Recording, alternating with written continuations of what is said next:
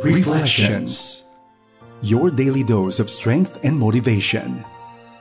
Reflections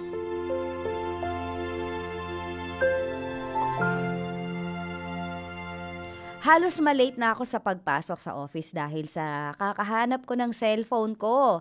Hinalughog ko na ang lahat ng gamit na dadalin ko, yung mga dinaanan ko sa bahay namin, lamesa, cabinet, uh, computer table, aba, wala. Nung uh, kinapa ko yung uh, pantalon ko, eh nasa likuran lang palang bulsa. Ang dami ko ng lugar na pinaghanapan ay nasa akin lang pala yung cellphone ko. Ganito ka ba? Yung nanay ko naman, hinahanap yung salamin niya pero ginawa pala niyang headband. Relate ka ba? Minsan talagang uh, nakakalimutan na natin ano yung mga bagay kung saan uh, ipinatong at uh, kailangang ilista na ang mga ang mga lugar na pinaglagyan para malocate ang mga nawawalang gamit. Magandang araw, kaagapay. Ako si Jo Cabrera Alabastro. Salamat sa iyo at hindi mo nakalimutan na makinig sa Reflections. And uh, speaking of paglilista, kailangan natin tong gawin kasi it enhances our memories. Lalo na kung kagaya ko ikaw, nagiging uh, makakalimutin o madalas nakaka-misplace ng mga bagay unintentionally. Pero alam mo bang uh, merong mga memory na kahit hindi isulat ay mahirap makalimutan. Mga pangyayaring uh, nagtanim ng sugat sa puso at sa damdamin. Pero ano nga ba ang hamon sa atin ng Bible? Isaiah 43:18 to 19 says, Forget the former things. Do not dwell on the past. See, I am doing a new thing. Now it springs up. Do you not perceive it? I'm making a way in the wilderness and uh, streams in the wasteland. Alam mo ba kung sino ang pinaka mabangis mong kaaway? Walang iba kundi ikaw. Pasan mo pa rin ba yung mga dati mong pagkakamali? Mga naging kapalpakan mo? May mga area na failure tayo sa buhay. Lahat tayo yan nakaka-relate kasi tao tayo eh. Prone tayo sa pagkakamali. O ikaw ba ay nag-give up na sa isang mahirap na relationship? At minsan pag pinaprocess mo yung situation, kung hindi sana nagkamali, eh, iba na sana yung itsura ng ngayon. Mas better ang future And sometimes, because we dwell on the past too much, ibinababa mo na ang sarili mo. At wala ka nang nakikitang pag-asa o pagbabago sa buhay. Kaya kapag nagkakamali ka, laging ang balik. Eh, ganito na talaga ako. Kahit anong gawin ko, hindi na ako magbabago.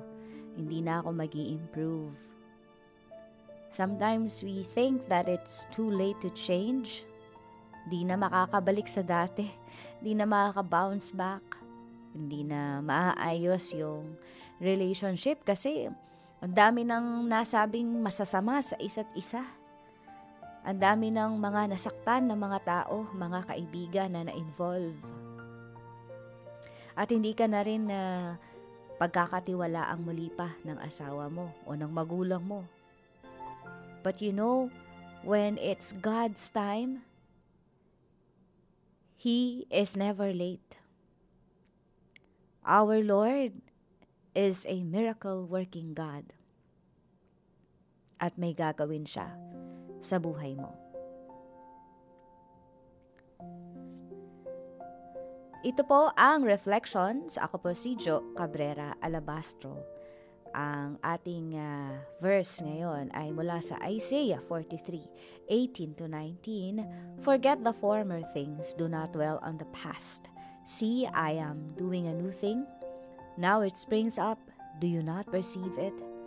I am making a way in the wilderness and streams in the wasteland. May mga tinatawag na short-term memories, mga alaala na hindi tumatagal sa brain. Pero may long-term memories when there is limitless space inside the brain. Ang daming uh, kayang i-occupy ng iyong utak. At kapag inalala mo to, kahit na nga yung amoy, kahit makakita ka lang ng kulay, ng pakiramdam, or even ng word, can trigger the brain to retrieve a long-term memory. And even if we'd rather not remember it, especially yung masakit na alaala. Kasi natatandaan ito ng utak, lalo na yung mga pangyayari na merong strong emotional attachment. Kasama dyan yung trauma in the past, mga naranasan mong abuse, panghahamak sa'yo, nabetray ka. Ito rin yung dahilan kung ba't hindi mo makakalimutan yung mga kaibigan mong nangutang sa'yo pero hindi nagbayad. Yung mga taong tumalikod sa'yo noong mga panahong kailangan-kailangan mo sana sila. Ay lalo na yung mahal mo sa buhay na nakagawa sa'yo ng pagkakamali. At kapag in-account mo ang buong taon, aba marami ka na palang nailista na ganitong mga alaala. All these negative emotions na naitanim sa puso mo. You know what? God challenges you to forget the past. Do not dwell on the past. The old is gone. Pinasa na to ni Jesus sa krus ng Kalbaryo at yun yung totoo. Napagtagumpayan ni Jesus ang kahinaan at ang kasalanan mo ang kasalanan ko. At ang gusto ng Diyos, ikaw rin mismo, mapagtagumpayan mo to. Yung nakaraan mo na humaharang sa'yo para mag-grow ka, para lumabas ka, para makapag-ministry ka. And sometimes your past makes you feel inadequate. You will never be enough. Pero magtiwala kang muli sa Diyos. Magtiwala kang muli sa sarili mo. Mag-move forward ka Kalimutan ang dating pagkakamali. Kalimutan ang mga nagawa sa iyo na mali. Forget the former things. Do not dwell on the past. We can also use this verse sa ating relationship with our loved ones. Primary cause sa pag-aaway ng mag-asawa ay ang pagiging uh, historical at hysterical. Mga nakaraang pagkakamali na na-deal na, napag-usapan na, sumailalim na sa counseling, nagkapatawaran na, pero dahil lang sa isang bagay, dahil lang sa isang muling pagkakamali, aba, na-trigger ang emotion. At uh, muling naalala ang pain, lalo na kung may kinalaman ito sa betrayal.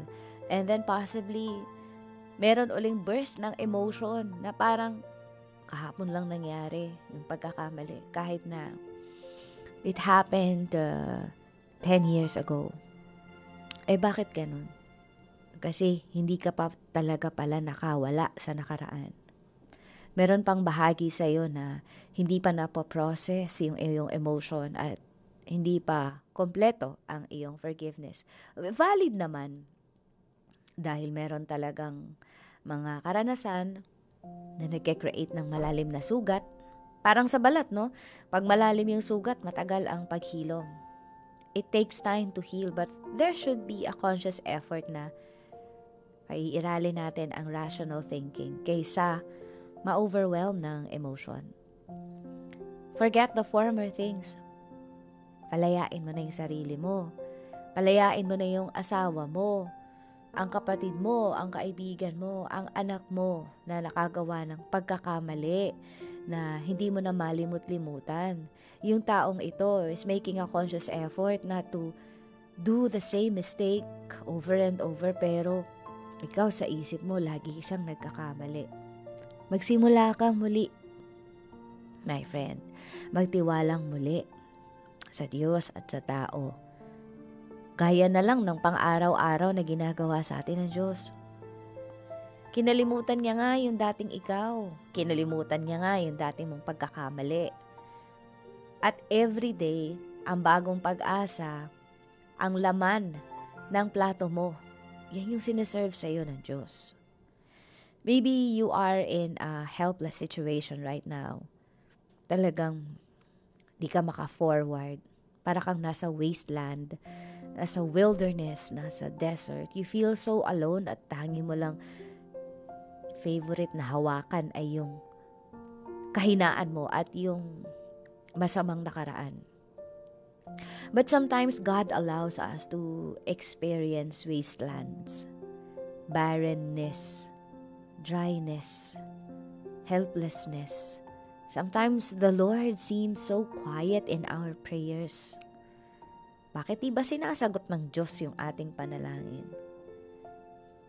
And it is in these times that we are reminded of calling to Him, waiting on Him, and relying on His strength. The purpose of desert or dryness is to create hunger, to create desire and thirst for God. Alin, pagka ba masaya ang buhay mo, naaalala mo ang Panginoon? Mabuti kung ganun. Pero marami sa atin, ang nagpapaalala ay ang mga ganitong karanasan, ang mabababang karanasan. But the greatest desire of our God is to restore us, restore our relationship with Him. And Jesus Christ is a game changer. Lahat nga tayo dapat nang mapahamak eh. Kung si Jesus, kung ang Diyos nagdadwell sa past, ewan ko na lang kung ano tayo ngayon. Romans 3:23 to 24 For all have sinned and fall short of the glory of God and all are justified freely by his grace through the redemption that came by Jesus Christ. When Jesus Christ came to earth, ang masamang nakaraan ay pinalitan niya ng hinaharap na puno ng pag-asa. Eh kung patuloy ka na nabubuhay para i-check ang mga mali ng kapwa mo, nako, mauubos ang oras mo. Para kang nagbabrowse sa FB ng chismis after chismis. Hindi talaga nauubos lalo na kung i-highlight ang mga pagkakamali ng tao. Kung minsan nga ay sinishare mo pa para mas maraming makaalam. Kapag ganito ng ganito, ay para mo nang iniwan nakapako sa krus si Jesus. One can never move on if we continue to dwell on the past. Christ has resurrected. You were forgiven. Huwag mo nang balikan yung dating mali. Ni subukin mang silipin ang dating gawi. Sabi nga sa lyrics ng uh, isang uh, papuring uh, awitin, ano, yung ang title ay Patunayan Mo. Meron bang tuwid ang isip na naglinis at nagbihis, pero ang isinuot yung dating yung damit. Yung alak na mamahalin kung kailangan mong isalin, ang paglalagyan mo ba ay tapayang luma rin.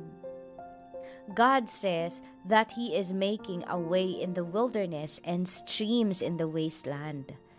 Does your life ever feel like wasteland?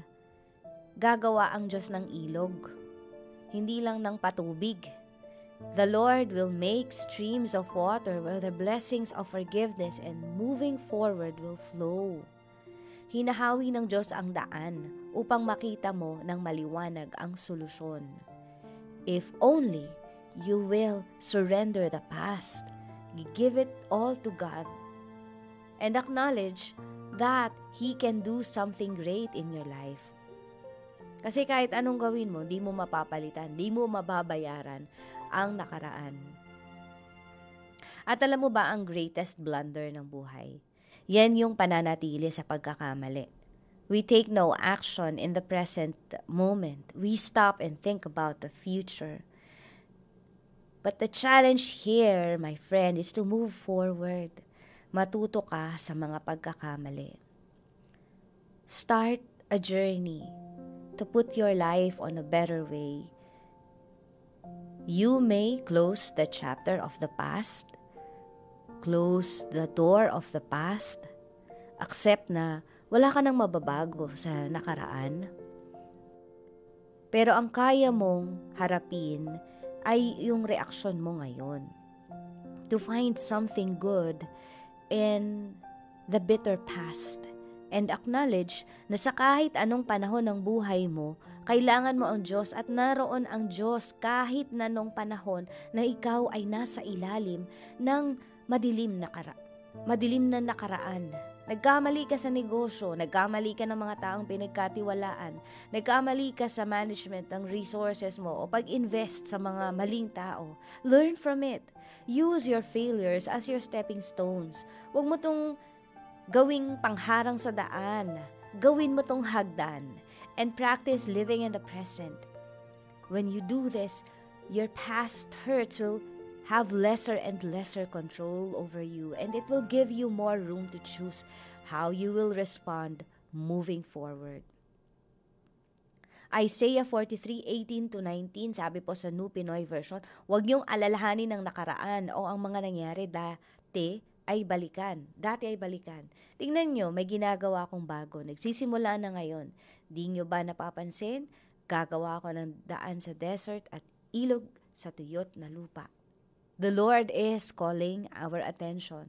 Sabi, di nyo ba napapansin? Pansinin mo, be intentional, be aware. Gagawa ang Diyos ng daan sa disyerto at ilog sa tuyot na lupa ng buhay mo.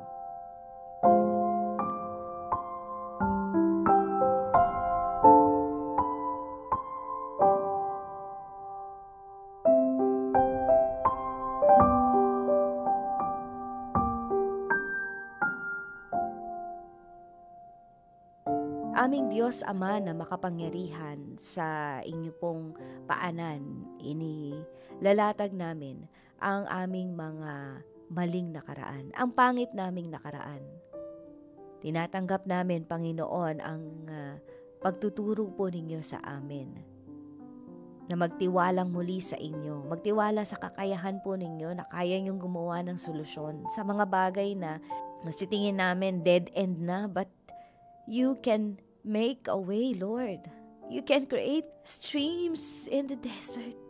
We ask for your strength, Lord, to enable us to wait upon you, to lean on you, Lord, to continue on trusting you.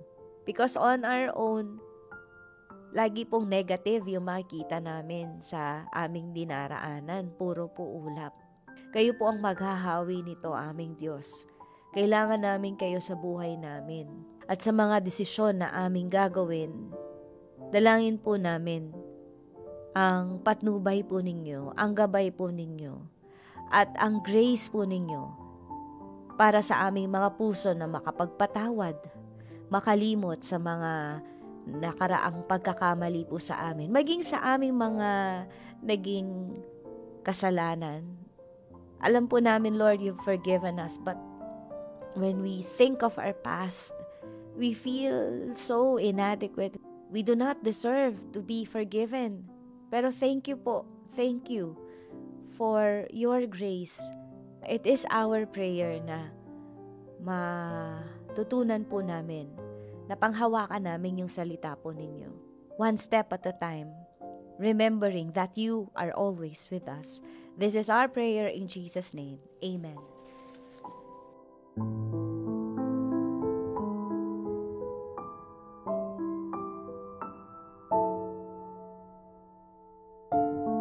Maraming salamat sa iyo, kaagapay, sa pakikinig sa programang Reflections.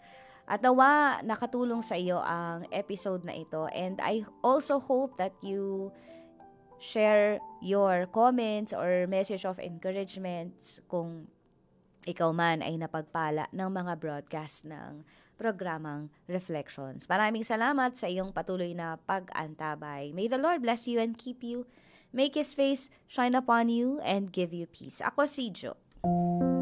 Reflections Your daily dose of strength and motivation.